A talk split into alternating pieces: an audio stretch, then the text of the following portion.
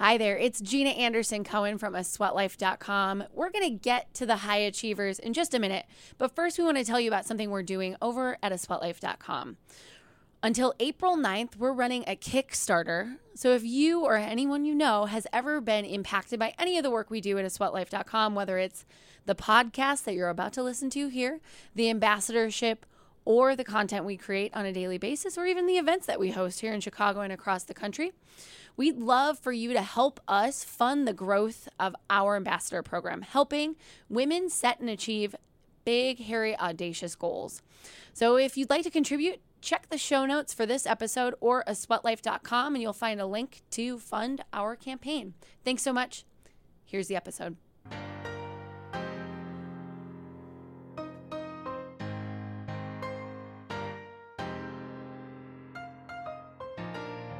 Welcome to We Got Goals, a podcast by a sweatlife.com on which we talk to high achievers about their goals. I'm Jeana Anderson Cohen. With me, I have Kristen Geil and Maggie Umberger. Morning, Jeana. Hi, Jeana. Good morning. This week, Maggie, you talked to Michelle and Matt from Thug Kitchen. And for our listeners at home, be sure you take your kids out of earshot. There will be swearing in this episode. Yes, I did speak to the founders of Thug Kitchen, Matt Holloway and Michelle Davis.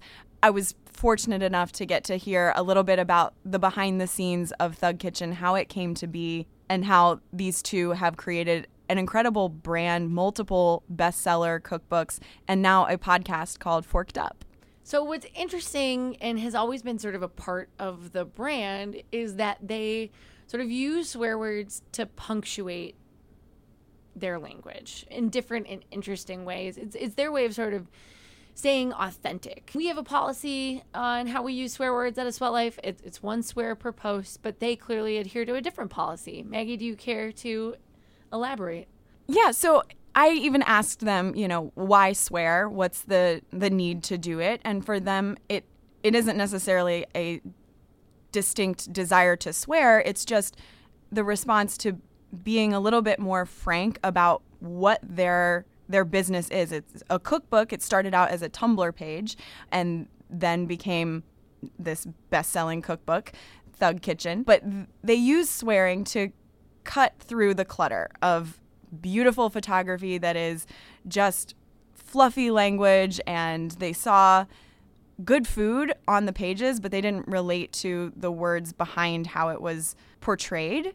And so being very candid with their audience about how they view the importance of cooking good food to be healthy and to take it very seriously but it is just that. It's just the importance that it is and and because they developed this brand that that is so honest and open they're they're running with it and people are loving it to the point where all of their growth through social media has been organic because they can't promote their posts on Facebook because they're explicit, but they've chosen to go that route to be authentic to who they are and to trust that their audience is going to respond the way they're going to respond and follow them or not follow them, and they're cool with it.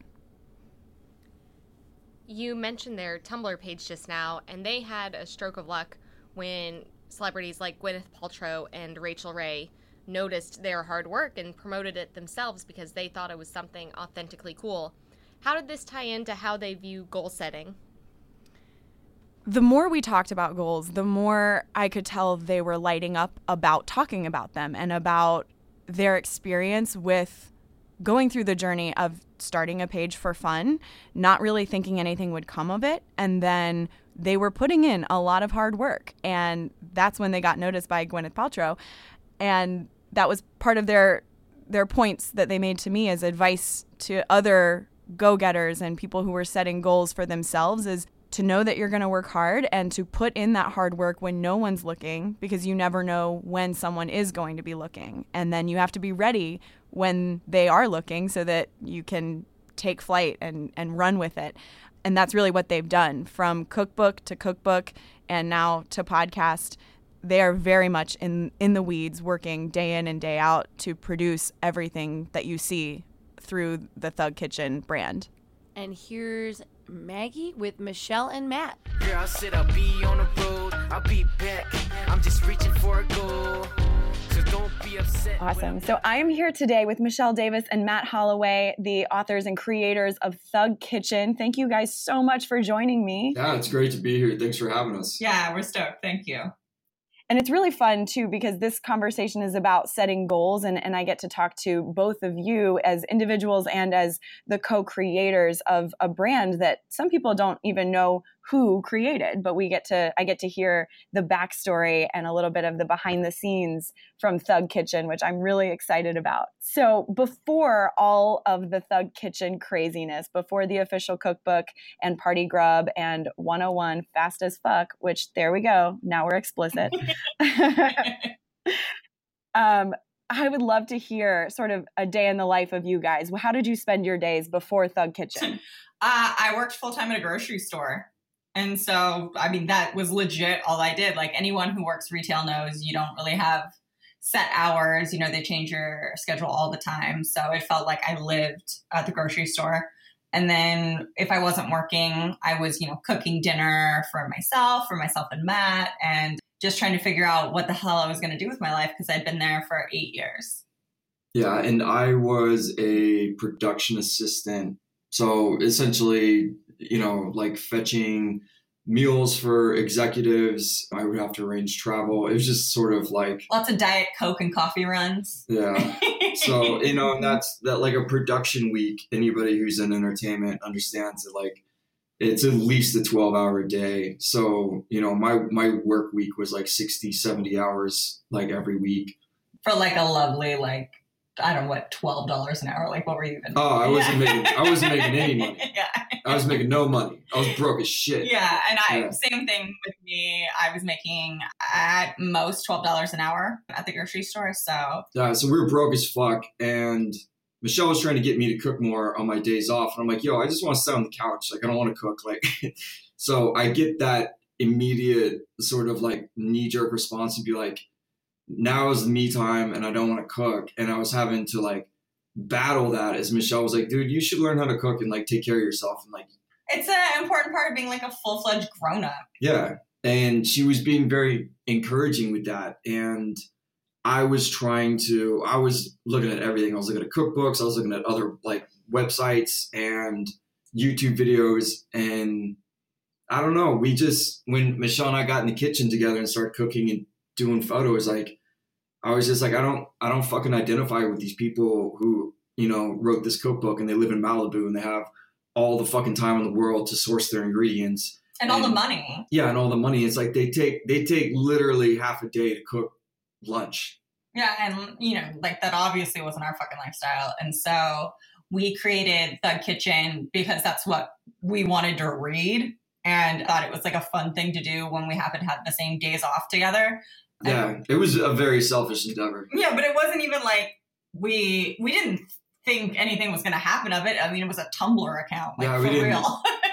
I mean, it was just it was just food memes, and we were just trying to encourage people to eat more vegetables and and describing why they should eat those vegetables and like you know the health benefits that go along with adding this to a dish and and it just fucking blew up and like we were like oh dude like what does this mean and we got we we got like some national press and then we got a book deal and and we didn't even even when we got the book deal we didn't think it was gonna perform well. So michelle and i like took sort of a hiatus from our day jobs to yeah we didn't burn any bridges. No no we were, we were so ready to go back to our jobs because we were like well it'll be that thing. They were like hey remember that time that we wrote a cookbook? And that was so weird. Yeah but it sold like gangbusters and, and here we are. and we're very fortunate for it I can totally identify with the not relating to the beautiful Instagram worthy photos of the food, even when I cook it and it tastes fine. It's never like gorgeous, and I'm definitely not going to spend time to plate it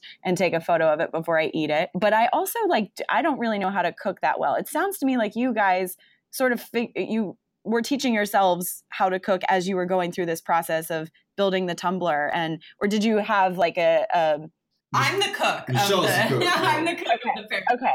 I've always known how to cook. I've been cooking since I was a kid. It's always been like a hobby of mine, also a way for me to eat. So, because I've always been broke, so I've always had to cook my own food. and I've just been like the echo of a thousand excuses. Yeah, so it was more like I was teaching Matt how to cook through the process. and and all the fucking tropes that people are used to telling themselves like oh well i can't cook because you know i don't have time to grocery shop or like eating isn't eating healthy super expensive or like so i was like i was the embodiment of all those things and michelle just kept nudging me and nudging me. And yeah i just after a while i was like man that is just a bunch of bullshit. And so we put it in the book. yeah. And then it became an explicit cookbook partially. I mean, why? Why the explicit cookbook? I get the the idea to do it very simplistically, but then to just like go all out with it. I love it. Walk me through why. yeah we wanted to be really aggro with like the the tone because like i mean we we, we say this all the time but like eating healthy and taking care of yourself and cooking a meal for yourself like take that shit fucking seriously and we we want to like grab the audience and like shake the shit out of them and be like eat a fucking salad like i'm worried about you like But also, it shows that you don't have to be like. I feel like eating healthy the, and the idea of eating like a plant based diet, people think they have to be a totally different kind of person, you know, from who they are now. And, and I think the swearing really levels the playing field and like lets you in. Like we're not taking this shit super seriously. You don't need to take yourself super seriously. you can have fun with it yeah, yeah, I, I feel like i was reading everyone else's cookbooks in like a hushed npr tone you know what i mean and And that just, just- that's not how we talk to each other. That's not how you know like, we yeah. talk to our friends growing up. That's certainly not how we talk in the kitchen, especially when we fucking burn ourselves. like yeah michelle's from the bay and i'm from houston like that these these sort of like malibu cookbooks are not like reflective of us or Anyone we know. or- yeah exactly so Yeah, I mean, and and now you have bestsellers on your hands, which is incredible. So I love it. Still, it feels very surreal. Did, was there a moment that you realized like we're onto something? People people really love this, or is it just that that process of going from getting the book deal to it catching on fire? I mean michelle might think differently but i still to this day i'd like i don't know what the fuck we're doing yeah, no, I mean, it's uh, every time, you know, a new book comes out, or honestly, anytime we post anything, I'm fucking delighted that anyone gives a shit. yeah like every single time. I don't think, I mean, you know, just recently last October, we found out we'd sold more than a million books in the US. But still, when I meet someone and they've heard of the book, I kind of can't believe it. I don't know. I guess in those moments that we see it sort of exist in the real world, that you know, it's not just me and Michelle in the office trying to crank out food puns and jokes. Like, yeah, like I was in Houston just a few weeks ago, and a woman came up to me and asked to take a selfie with me, and that fucking blew my mind. And then she talked about how she was like, she's not vegan, but she eats more vegetables because of our book and everything like that. It's like in those moments, that's when it's like, oh wow, this is like a this is like a thing. Like, but yeah, I mean, most of the time, it's just I feel like we're just kind of writing jokes in the ether. yeah, and just putting them on the internet and just like, we'll see what happens. I love it. And then you launched a podcast. Yeah, that was kind of that's actually been a really big goal of ours. You know, our last book came out October 2016, and we wanted to kind of diversify how we interact with people and kind of try to find new mediums to further our message, but we kind of couldn't figure out a good way to make that work. You know, we really didn't have time when we were writing. We wrote three books in three years. You know, Matt does all the photography, I do all the cooking. We write all the jokes together. Like, we couldn't really brainstorm uh, for future kind of endeavors while we were doing that. And so we really took the last year to kind of figure out how we could interact with people and and give a bigger platform to some of our opinions in the food space. And we finally got to realize that with the podcast. So so yeah, that's a huge goal. And I think that what's something that's really cool that you're talking about is that it it does open up to the conversation about something a lot more than just food even though you could talk about food forever and I would love it but you you talk about politics and you talk about pop culture and so talk to me a little bit about how how you want to keep sharing your viewpoints and those different endeavors in your life like through the podcast Maybe it's just me, but I feel like a lot of podcasts are sort of. I I enjoy podcasts that are very conversational,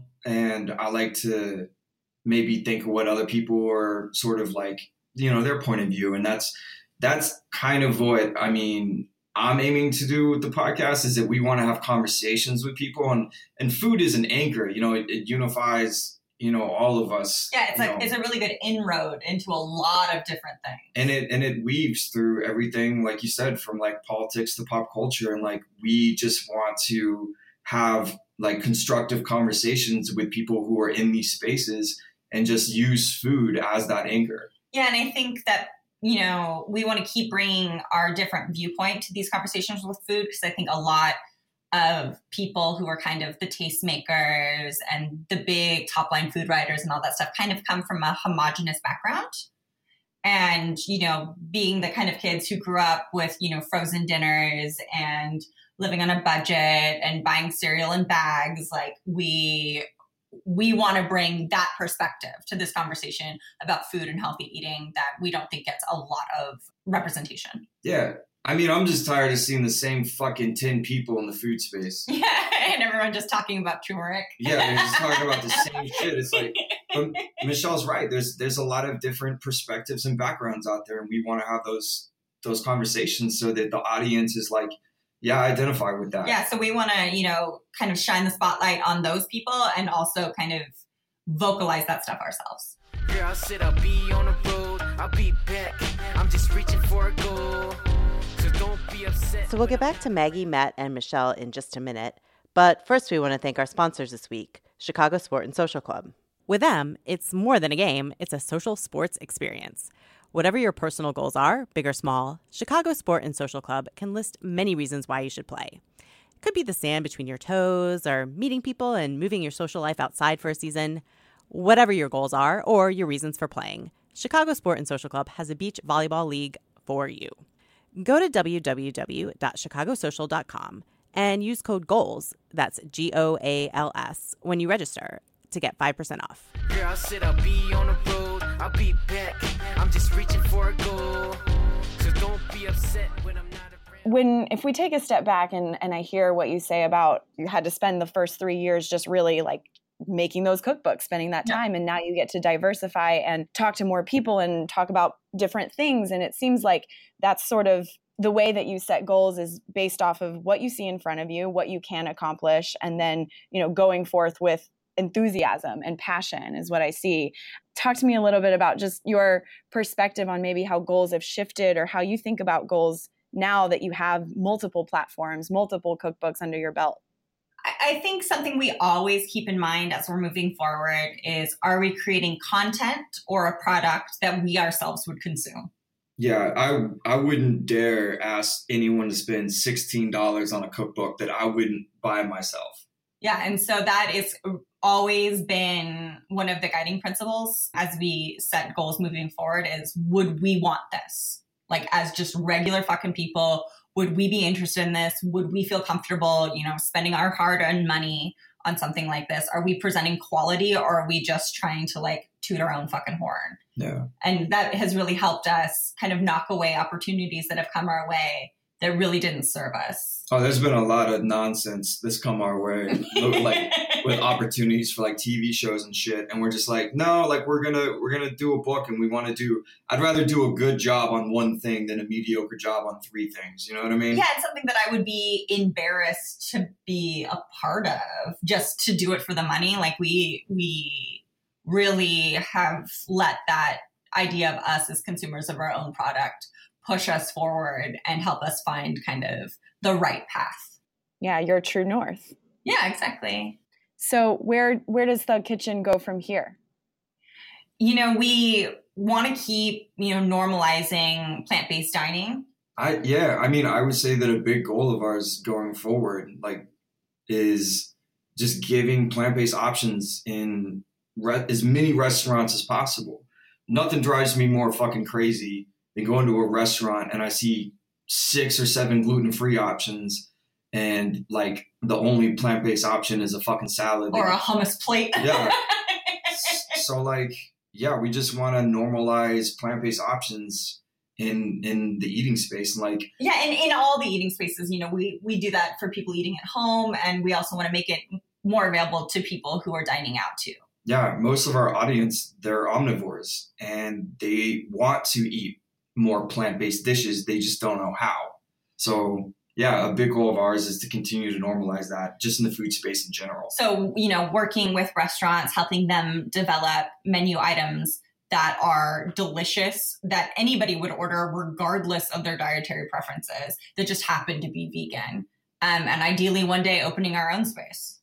I was going to say that sounds super intriguing. I think even just to be able to define what is plant based, because we slap labels on so many things now where I don't even know what gluten free really means. I don't even Yeah. know, you know, people are semi plant based or like vegans on the weekends or like whatever it is. It's, I feel like there's just so much room to clarify what's out there. Yeah, absolutely. Clarify and hone, and also just show that, you know, it's good food that happens to be vegan. You know, it, it's good food that happens to be plant based. It's not a different kind of food. Right. In your cookbooks, do you have a, a favorite recipe? Spaghetti pie, hands down, that's one of my favorites. Uh, it's it's great because not only does it taste fucking amazing because it does, but like it's a great party trick. People fucking lose their minds over spaghetti pie. yeah, that's in our third book. But for me, I, I love the spaghetti pie. And there, it's like choosing a baby. I like the Tex Mex queso in our third book a lot too. And I have a really special place in my heart for the chickpea and dumpling soup that is in our first book. That was um, my take on my Nana's recipe of chicken and dumplings. And, you know, I made it a fuck ton more healthy and threw in a ton more vegetables because hers was just like gray and white chicken and just like gray grape. Like it was just visually appealing. But that, no, you're right. That's that soup is something that I've served my family and friends who are not vegan, and they're like, "There's no butter in this." I'm like, "There's none, none whatsoever." yeah, it's really hearty and super comfort It's like food. it's like velvety. yeah, it's It's yeah. re- real good. That is a, that one has a really special place in my heart. My gosh, I have to make this. Sounds so good. And the recipe makes a fuck ton. So- Yeah. Every time I it for that recipe, they're like, "Oh, you know, it takes like a couple hours to make." I'm like, it doesn't really. I'm like, yeah, but did you have soup for the rest of the week? yeah. Yeah, If you're terrible at chopping stuff, it's going to take you a minute, yeah. but it's, It's- it's, an easy recipe. it's worth it. It's so worth it. That's a, that's a good recipe. Duly noted. Page marked. So I'm I'm interested in knowing since you talk a lot a little bit about how uh, people aren't always sure like where what the the world of you know vegan dining is or or where you can you go to get simple good food as one obstacle. Maybe as far as your journey has been so far another obstacle along the way that maybe has tried to hinder you in a- attaining any of your goals. Have you encountered anything like that Um, yeah, I would say actually our swearing, while I think it's brought a ton of people to the audience, sometimes has hindered us in growing our audience. Like we can't uh, promote any posts on any social media accounts. mm-hmm. So all of our growth on any account you see has all been organic, all through peer-to-peer sharing, because we can't advertise. Yeah, we didn't find that out until like we were trying to advertise the first cookbook, and what was it like? Facebook, Instagram, Twitter, like all the social media platforms flagged us for language.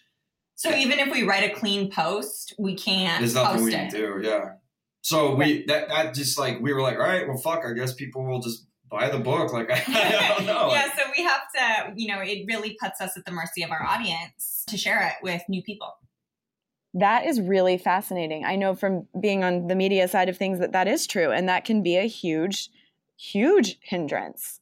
Yeah, but it, you know, luckily we have a really passionate and vocal fan base, and so they've really stepped up and shared it with people. I don't even think we've ever told them we can't advertise, but but they they're always tagging new friends and you know sharing our posts with people, and really that's what's made us survive as a business, and we're so fucking grateful for it.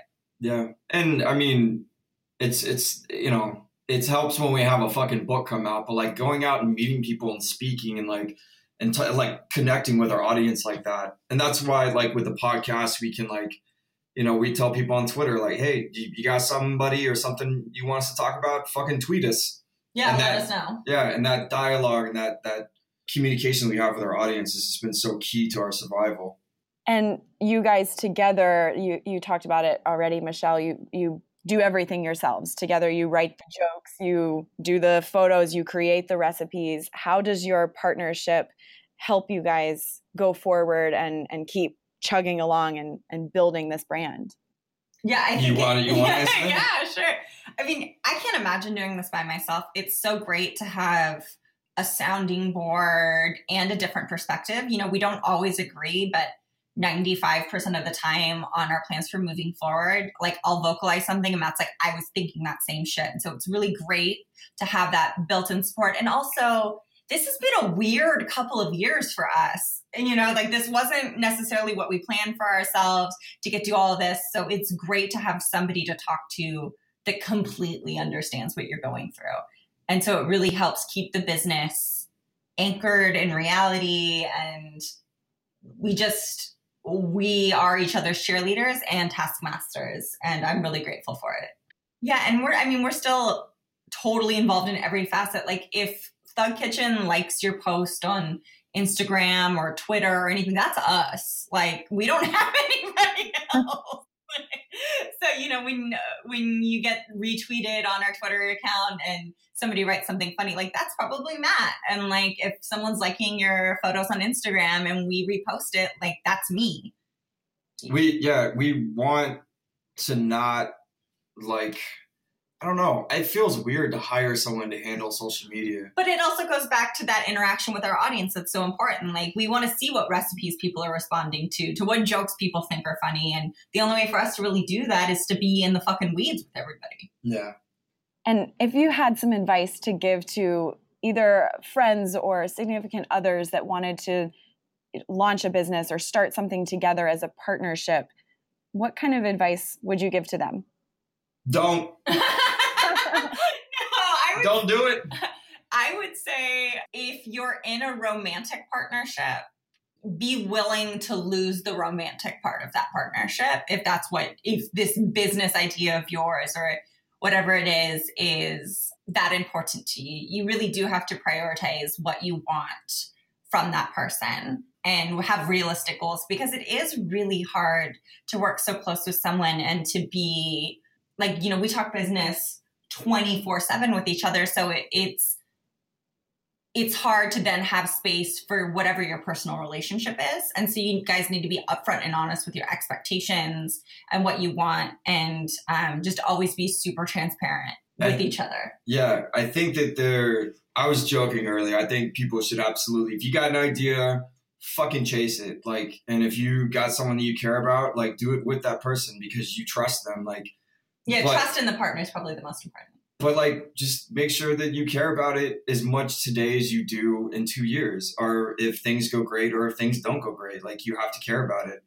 And if that's what you want to do, then fucking chase it. But I think that with Michelle and I, like specifically, a lot of people, because Michelle and I get along so well and everything, I think that, and we've talked about dating in the past, like Michelle and I separated before the first book came out. Like, Yeah, we were romantically dating before the first book came out. Yeah. And you just have to, like Michelle was saying, it's just like you have to trust that person and you got to care about what you're doing. And And you might have to make a choice. you, yeah, you might have to pick that your project is priority over, you know, your love life. And you have to be okay with that. Otherwise, don't do it. Yeah, there's a good quote I heard from I can't remember who now, but it was like, you know, if you have this dream or this goal, like what are you willing to give up in your life that you also love to get what you want? Because it's not always going to be like, oh, now I have all of these things that I've always wanted. It's like, no, you have to give up things you also love. You have to be willing to not be caught up on Game of Thrones and to not be able to go on dates and to, um, you know, kind of maybe not see people as much as you want to because you are pursuing this dream. Like it's not always just adding stuff to your life. Sometimes it's having to take stuff away. Yeah.